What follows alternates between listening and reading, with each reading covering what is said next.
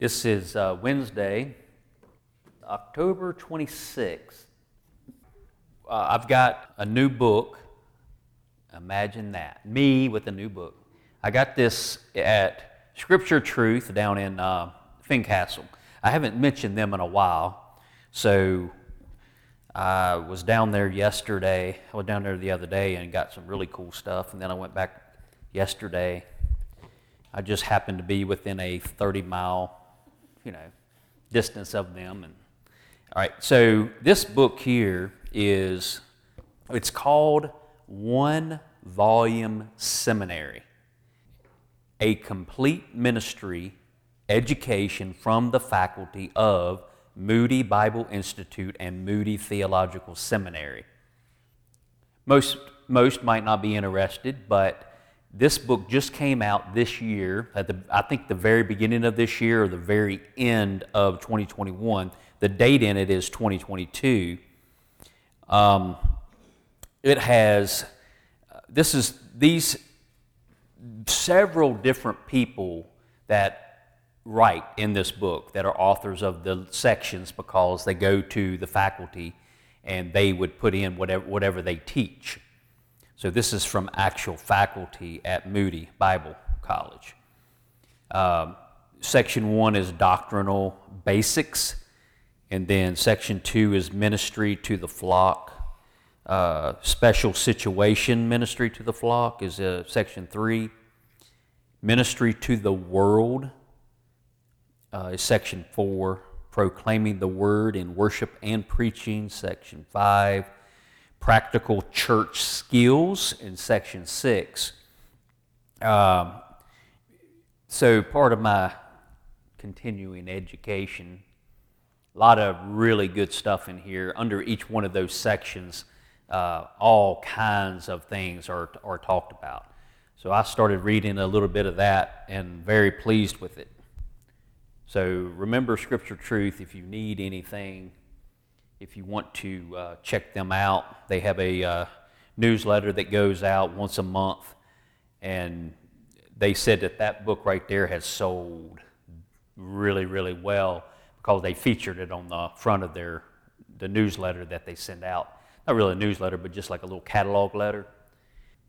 All right, I, I told y'all last week that you know as as we get into Deuteronomy, that it goes the fifth book, that's the fifth book of the Pentateuch. And the last group of Psalms, there's five different song books.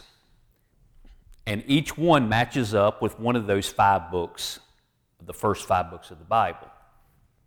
And when you get to the last song book, starts with Psalm 107 and goes all the way through to 150. And that song book is sometimes referred to as the Deuteronomy book of Psalms. And I was wanting to get into Psalm 107. So we are going to be in Psalm 107 if you want to turn there because that is the first one of the psalm of that last psalm book. Now, in this, oh, also, this is a. I've got three Bibles up here. I've got the, this is a Thompson Chain Reference Bible, and it's got all kinds of cool stuff at the end of it, maps and just certain words that will take you to all the different scriptures that deal with that particular word or topic. So, a Thompson chain reference is a very good Bible to have for study. And this is, this is a King James Version. What I normally preach out of is up here, and it is, a, it is the old Scofield it uh, came, you know, uh, C.I. Scofield came out with this one back at the turn of the century. This, I'm talking 19, probably 1917, somewhere in there, to get the old Scofield. You want to get, if you get a Scofield Bible, you want to get an old Scofield. After he passed away, some people thought they would correct some things and did not get the approval. Kind of hard to get the approval on someone who's passed away. So make sure you get the old. I got this Thompson chain reference at Scripture Truth down in Fincastle. I got this old Scofield right here. This is a new one, but it's an old. Nope. I got this at uh, Scripture Truth down in Fincastle. It's also a King James version. now, these little details about the books of songs uh, that I read to you last week, breaking all that down, came out of what is called the Companion Bible. And it's E.W. Bullinger did it about the same time that Scofield did his study Bible. And um, the Companion Bible is really, really good. And I bought this at Scripture Truth down in Fincastle, and it is a King James Version. So I got three Bibles up here, but they all are different in the study helps that are with it. The companion Bible has appendixes, several of them in the back that go over certain topics that you might you might read through them, look through them, and go down through the list and say, "Well, I've, I've often wondered about this." And he goes into detail and shows you where in the Bible it talks about that particular topic and helps you with that. And it has been very good for me in prepping for sermons or Bible studies or whatever. So, in this uh, note that's right before Psalm, the last set of Psalms, starting with the 107, it says, it says Deuteronomy is man, this is his opinion. It says, uh, Deuteronomy is man's name for this book. So, but basically, what, what that means, Deuteronomy, it's the second law. Well, it is given because Deuteronomy was a repetition of the law with variations to suit the needs of the new generation in the land. The title in the Hebrew canon is, and it's wrote out here in Hebrew. Well, I can't read Hebrew. So over here, it says in English, what the Hebrew actually means is, these are the words. That's what it really should be titled, according to him.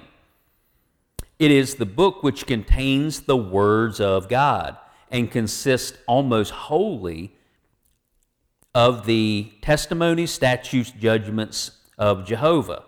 It was from this book that we mentioned that last week that the Savior, uh, when he was being tempted, got all of his for it is written quotes. So that's just uh, that's a little thing to, to say before we get into Psalm 107. But there's a whole page of comment about this last book of the Psalms. A whole page here. It's very interesting stuff.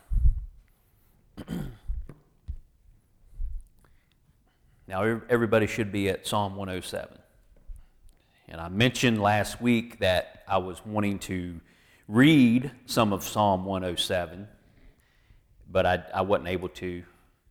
I just went too, too long in uh, Deuteronomy. But remember, this is going along with Deuteronomy. Okay?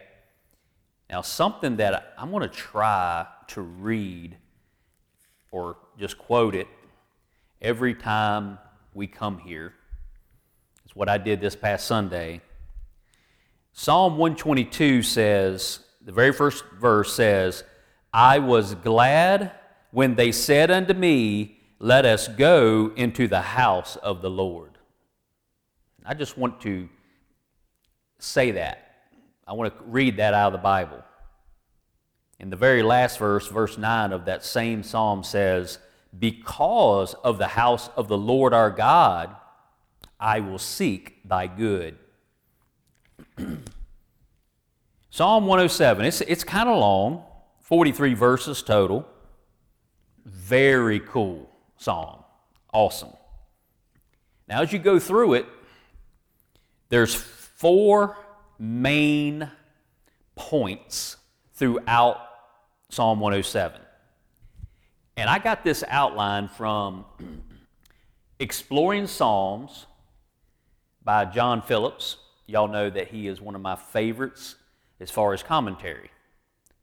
Not sure if I got this at Scripture Truth, but good chance of it. I, ha- I might have had these already when, the, when I got them from the, from the old man that I met that told me about the place many years ago. So, John Phillips is a master of language and outlines, and he is, it blows me away how he can make every point with the words that start with the same letters. It's just amazing. So the first point is how God, see, all of these points, all four, start with how God, every one of them. And then the third word is an R word. So the first one is regathered. How God regathered the scattered and rejected people of Israel. So the end of every one of these is of Israel. The all of them have the R word, uh, uh a an R uh, a R word. Regathered is the first one, regarded is the second one, restored is the third one, and revived is the fourth one. Then you, you notice scattered, that starts with an S, and rejected people. RP. Every one of them has an S word and an R and a P word. So the first one, how God regathered the scattered and rejected people of Israel. The second one is how God regarded the spiritual and real plight of Israel. The third one, how God restored the scarred and ruined property, RP, ruined property of Israel. And the last one is how God revived the S word is social and religious prosperity of Israel. That's the four main points. How did he pull that off? And then when he breaks it down, he does the same thing with how he breaks it down. Now, the first point is going to be covered in the first three verses of Psalm 107. I'm reading out of Psalm 107. Oh, give thanks unto the Lord, for he is good, for his mercy endureth forever. What the Lord deserves is the first little point of the first part of regathered the scattered and rejected people of Israel. So, what does the Lord deserve? It's right here in this first verse our praise and our thanks. In other words, our worship. That's what the Lord deserves. In verses 2 and 3, it's what the Lord did, deserves, and then did. Both start with a D. So, what did he do? Verse 2 Let the redeemed of the Lord say so, whom he hath redeemed from the hand of the enemy or the clutch of the enemy, and gathered them out of the lands from the east and from the west and from the north and from the south. That's what he did. And the people of God who, who uh, are giving thanks unto the Lord, knowing that his mercy endureth forever, let the redeemed say so. I mean, who else is going to? Who else is going to spread this praise and let everybody know that there is a God that can take you out of some really bad situations, even though you got yourselves into them? There's a God that you can call upon that, will, that is more than willing to get you out. And this psalm is all about that. This is also in reference to the nation of Israel being in Babylonian captivity for 70 years, and now they are going to be, uh, this is a picture of them being pulled back to their homeland.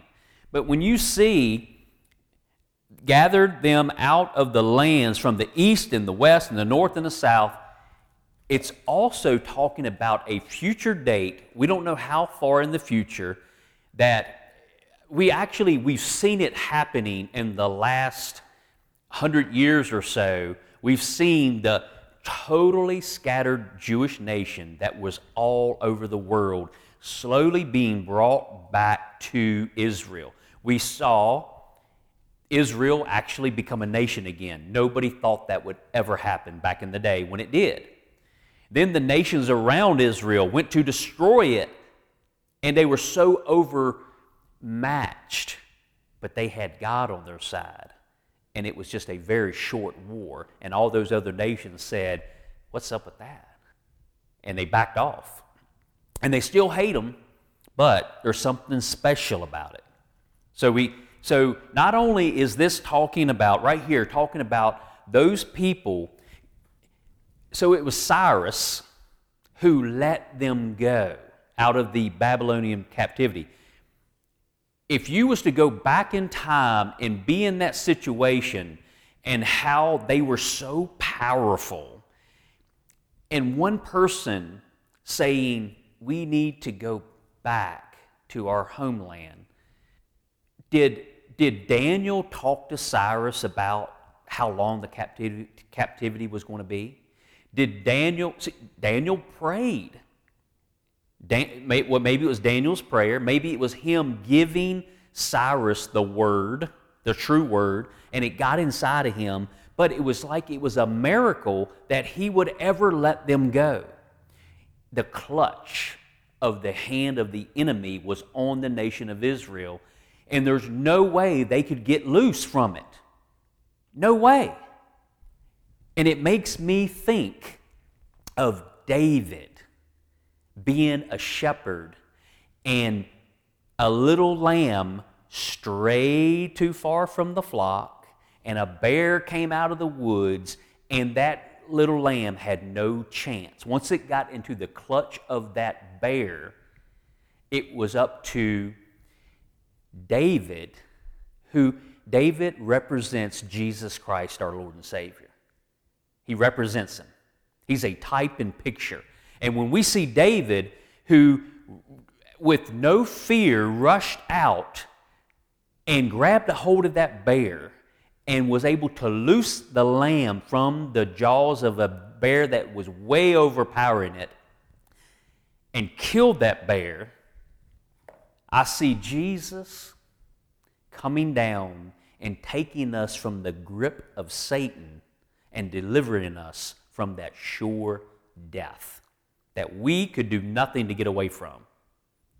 So you see God coming down and like David delivering that little lamb from the bear. See, Cyrus, that, that, that kingdom, when you read Daniel, you see that he, that was a bear. That was one of the creatures that, that he, he, he, he read what he dreamed, the, the dreams that he had, and he said he saw a bear, and then the bear had three ribs in his mouth. That bear was the Persian nation. That, and those three ribs were, were the, the nations that they had defeated beforehand. Because they defeated more than just the Babylonians. So isn't that cool? Isn't that so cool? Interesting. That's what the Lord did he deserves our praise and our thanks because of what he did. Okay, now, the next section, and it goes all the way, it, it's from 4 to all the way to 32, but they're, breaking, they're broken down into four different little stories. And I want you to notice this is, this is how God regarded the spiritual and the real plight of Israel. The first one is a person lost in the desert. The nation of Israel was lost in the desert. So, this, so pay very close attention to verses 4 through 9 and think about you being lost in a desert. 4 through 9. 4. They wandered in the wilderness in a solitary way. And if you're thinking about yourself, you know, say a man uh, is too proud to ask for direction and he becomes lost. He's, he's acting on his own. And this nation of Israel had wandered in the desert. They were trying to do it their way, not God's way. They found no city to dwell in. So they were out in the, in the environment. They, it was, it was uh, no shelters. They couldn't reliably have a place. They were wandering in this, they were lost. Hungry and thirsty, their soul fainted in them. Then they cried. And each one of these four examples, you're going to see that very same thing said over again. This four times. You're going to see, then they cried unto the Lord in their trouble. You're going to see that four different times. So they get themselves in a mess, they get themselves lost, and they're hungry and they're thirsty, and they're about to faint. And then they cried unto the Lord in their trouble, and he delivered them out of their distresses. And he led them forth by the right way, that they might go to a city of habitation. Look at verse 8. Oh, that men would praise the Lord for his goodness and for his wonderful works to the children of men. Go over to verse 15. Oh, that men would praise the Lord for his goodness and for his wonderful works to the children of men. That's exactly the same thing, right? Then go over to 21. Same thing. Then go to 31. Same thing. So, what we have is in each one of these situations, you have a desperate condition. Being lost in a desert, you're in a desperate condition. Then there's going to be a dismal confession. Again, this is brilliant, nothing I could come up with. This is uh, John Phillips desperate condition, then a dismal confession, then a dramatic conclusion. And the very last verse of each one of these little stories is a determined conviction. So each one of these four pictures, the psalmist describes Israel's desperate condition. He makes a dismal confession. He comes to a dramatic conclusion, and he ends with a determined conviction. Each one of these has a cause and then a cure. So that, very, that last one, the determined conviction in this first little story, for he satisfieth the longing soul and filleth the hungry soul with goodness. That's what he finally does to end it. Now, verse 10 starts the next story. So the first story was a person lost in the desert. The second story is a person locked in a dungeon. Notice lost desert, locked dungeon. dungeon. So starting with 10. Such as sit in darkness and in the shadow of death, being bound. Notice these words. See, over in the first story, it was wandered. And what happens when you're wandering? You're lost, you're wandering. Here, you're bound in affliction and iron. Yeah, they'll lock you up. They'll put, your, they'll put you behind iron bars, and they'll put the handcuffs of iron on you and maybe even your feet. Because, eh, why? Why were they in this situation of darkness and in the shadow of death being bound in affliction? Why? Because they rebelled against the words of God and contemned the counsel of the Most High. They, they, just, they just did not. They rebelled against the words of God, and then they just would not take in the counsel of the Most High. Therefore, he brought down their heart with labor when you get uh, put in prison, you might have to go out and do a bunch of labor to pay for your crime. They fell down, and there was none to help. Now, when you get in that really bad situation, what do you do? Then they cried unto the Lord in their trouble, and he saved them out of their distresses. He brought them out of darkness and the shadow of death and break their bands in sunder. That means to separate them. Sunder. That's a King James word. It's a good word. I like that word. So your chains were broken in half so you could escape. The bands that were around your ankles broken. And then here's that 15. We already, we've already read it. It's the one that you see in all four of these, along with then they cried unto the Lord their trouble. Now it says, Oh, that men would praise the Lord for his goodness and for his wonderful works to the children of men. For he hath broken the gates of brass and cut the bars of iron in sunder in two. And that ends the second one, the locked in a dungeon. Now the third one starts with 17. This one is a person lying on a deathbed. How did they get in that position? Fools, because of their transgression and because of their iniquities, are afflicted. Their soul abhorreth all manner of meat. When you see the word meat in the King James Bible, it's food, not necessarily meat as we would use that term today. This is their food. All right, what happens when you're on your deathbed? You lose your appetite, you end up losing your will to live, and then you pass on. We've seen it many, many times. When you ask yourself about each one of these, as we go through each one of these, are you spiritually lost in the desert? Are you spiritually locked up in a dungeon? Are there things that are holding you down, things that have trapped you? Worldly things will do that. Addictions are uh, a dungeon. Are you spiritually on your deathbed? Are you, do you have no desire to eat the Word of God? Have you lost your appetite for the things of God? Continue with verse 18, and they draw near unto the gates of death. Well, when you get in that bad situation, what do you do to fix it?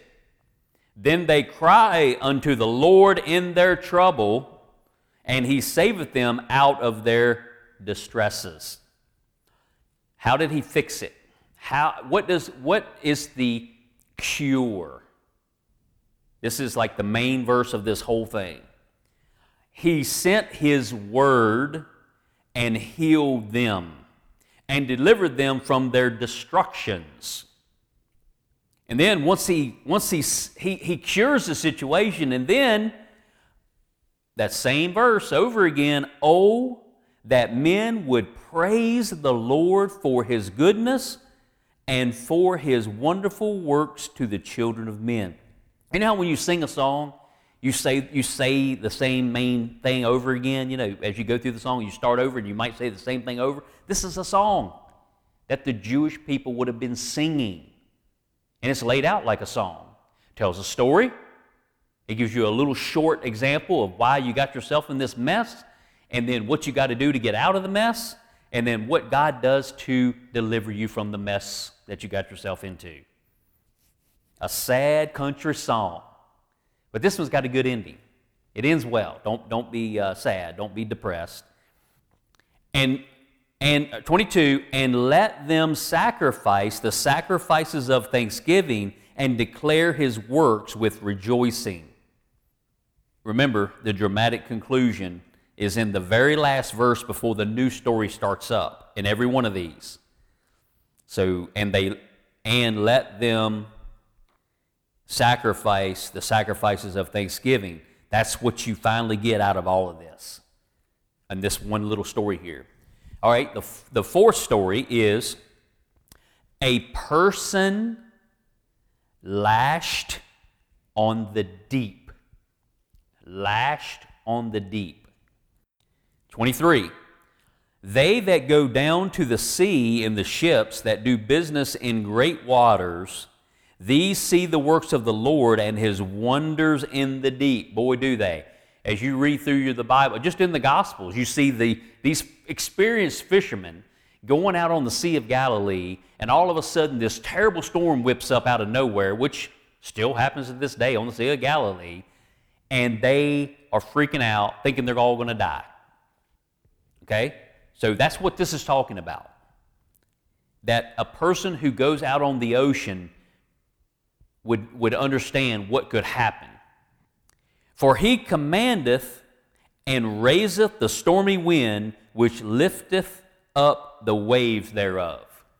Once the wind gets to a certain, you know, I've been out on the, on the boat to go out to the Gulf Stream four times. And the, the year that there's a couple other people sitting in here right now that went out with me one of those times. And the wind was a little strong that day, and it was, it was rough. It was really rough out there. And that's not a storm. And I know how bad it can be when it's not even a storm. Let's continue on. They mount up to the heaven, they go down again to the depths. Their soul is melted because of trouble the waves can get so bad, and you've seen pictures of it, of a, of a storm and a ship at the top of a wave out in the middle of the ocean, and then there's like a drop off. Or you could be a ship that's down in the bottom of one of those, and you see water, a wall of water in every direction, and you're down in the depths of it. It is a horrible experience to be in that situation your soul it will melt because of trouble. They reel to and fro and stagger like a drunken man and are at their wits' end. Like I said, you know, we, we're going out to the Gulf Stream. There's no storm because if there was any roughness, chances are you're not going out. So you're, you're riding out and that boat is boom, boom, boom as you're going out through there, and you try to get up and walk to the other side of the boat in the inside cabin. It's funny. These guys can vouch for me over here. You, we watched, and you try to get up. If you're not, if you're not used to it, and you get up, and that boat is doing this, and you're trying to, and it, you you look like you are drunk, trying to walk just a few steps. So you get yourself in this horrible situation, lashed on the deep. You're being, you have no control over anything. You are at the mercy of the sea. And what do you do? Then they cry unto the Lord in their trouble, and he bringeth them out of their distresses. He maketh the storm a calm, so that the waves thereof are still. Then are they glad because they be quiet, so he bringeth them unto their desired haven. And then, oh, that men would praise the Lord for his goodness and for his wonderful works to the children of men. Let them exalt him also in the congregation of the people and praise him in the assembly of the elders. So that's the, uh, the end of, that's that determined conviction. After that dramatic conclusion, that let them exalt him also in the congregation of the people and praise him in the assembly of the elders. That's what we should be doing here every Sunday morning, bringing people into the house of the Lord and doing this because we have the answers, because we believe this book right here, the Holy Scriptures, we believe it, and the answers are in this book. So if you're lost in the desert, if you're locked up in the dungeon, if you are lying on the spiritual deathbed, if you're being lashed by the deep, we have the answers, and they're all right here. So we want to bring people in. Now, the, the third main topic, notice Notice the, the cause of, of all this and the cure of all this in each one of those little stories. Make sure you keep that in mind. Now, the third main heading was uh, how God restored the scarred and ruined property of Israel. Now, in, ver- in verse 33 and 34, it's a picture of what the nation of Israel saw when they went back to their homeland.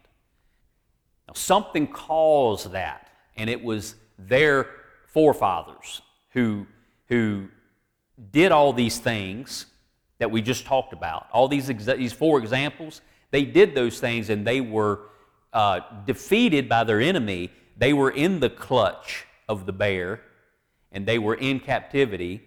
And all of Jerusalem, that their, their homeland was barrenness. So 33 and 34 talk about that. Let, let's see, 33. He turneth rivers into a wilderness, and the water springs into dry ground. A fruitful land into barrenness, for the wickedness of them that dwell therein. That's why. They were wicked. They had, they had turned away from all the things that God wanted them to do. That's what happened. So, the land made barren. The next three verses, actually four verses, is the land made beautiful. So let's read 35 through 38. So you see the, uh, the, those two verses I just read, that's barrenness, desert, dry, nothing can grow.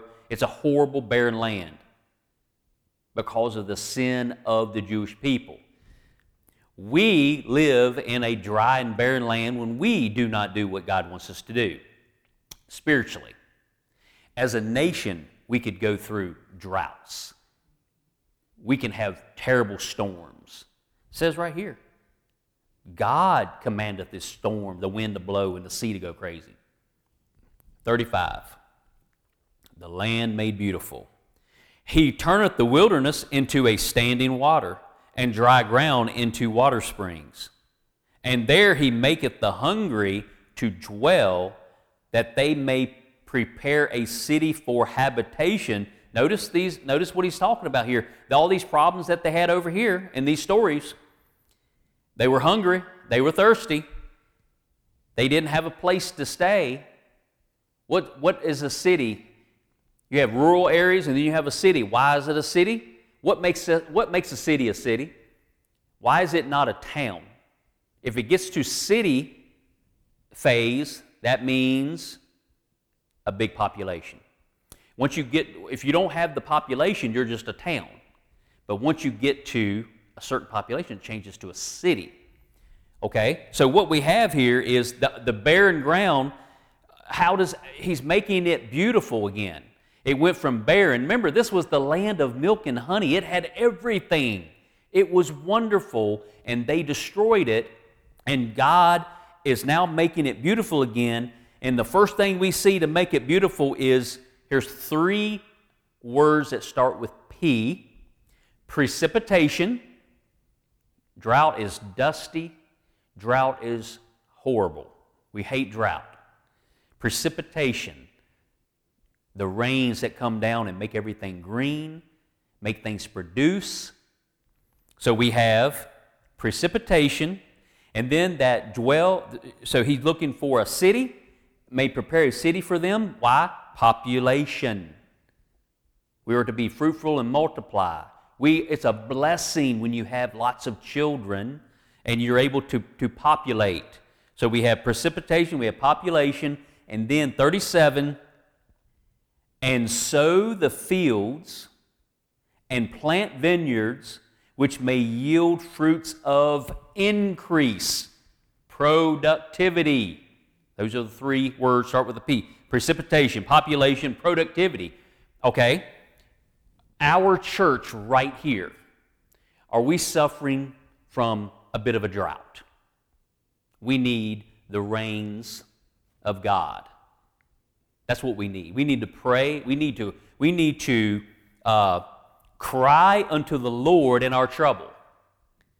And He, if we do that, He will save us from our distresses. Do we have some distresses going on here? We need some more population in our church, right? And we're not the only one. We need to be praying that other churches start to get filled up too. While I was down there purchasing that one book, it took me over an hour to purchase that one book. And, I, and, and Jason, he talks to a whole bunch of preachers. Bunch of preachers are just drawn to that place for some reason. And he, I was telling them about some, you know, things that are going on here and, and from other churches that I'd been to and things that happened. I've kind of mentioned it a little bit here and, and services. And he said, I, I, hear the, I hear that same thing over and over and over again. Why are the churches in a drought situation? They need the latter rain. They need some rain to come down, and we need to work on some population. And with that population, we can be way more productive. Productivity. That's what we're looking for. We want to be productive for God and what He's called us to do.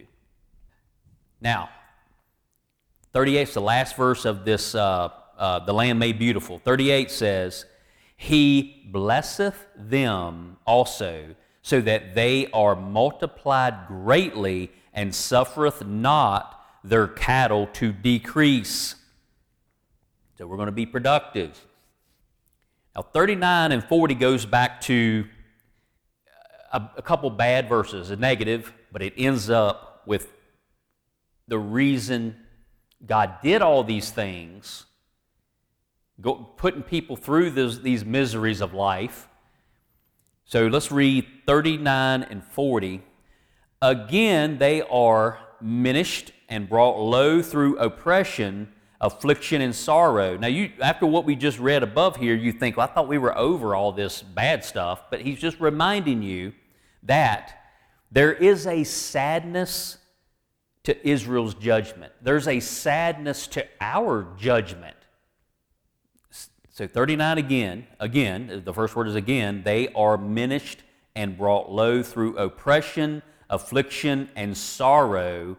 He poureth contempt upon princes and causeth them to wander in the wilderness where there is no way. And now to finish it up with uh, the success of Israel's judgment, the success of our judgment is the last verse, three verses. Yet setteth he the poor on high from affliction, and maketh him families like a flock. Just imagine this big flock of little lambs running around. That's a good thing. Don't be scared of population. There are people who are so scared of overpopulation, scared of it. That's a bad way to be. All right, where was that? Uh, 42. The righteous shall see it and rejoice, and all iniquity shall stop her mouth. Whoso is wise and will observe these things, even they shall understand the loving kindness of the Lord. And that is Psalm 107. Let's pray. Heavenly Father, we come in, into your house. Father, we are so glad that we have come to the house of the Lord. Father, many things that we've done wrong. Father, we think we have great ideas. Father, we just want to make sure that our ideas line up with yours. So, Father, we're asking that you would help us. Father, we get ourselves in a mess. Father, we, we become lost. We become locked up. Father, we could possibly even become spiritually on our deathbed. We can be out in a, we can get ourselves in such a mess that we just can't get ourselves out of the stormy sea. And Father, when all looks like it's lost, we cry unto you to deliver us. And Father, we are crying unto you right now. And Father, we may have made the land barren, but Father, you can make it beautiful again. And Father, we ask for that rain, the, the precipitation to come down and to help regrow this barren land. Father, we pray for more people. And Father, with that, that we will use the blessing of increase to be more productive for what you want us to do.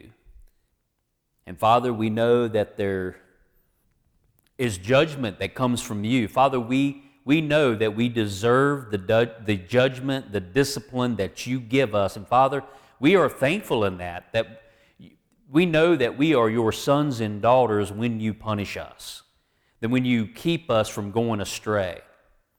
Father, you protect us. And Father, we know that through all the trials and tribulations, the things that we do get into, that we face in this life, are just part of the plan that will one day be successful. We know how this wonderful Bible ends. But Father, we're just trying to reach out to those who need to be saved Father, those who don't even know that they can call out to you. Father, help us to introduce your Son to all of those people who need to know you. Thank you, Father. In Christ's name we pray. Amen.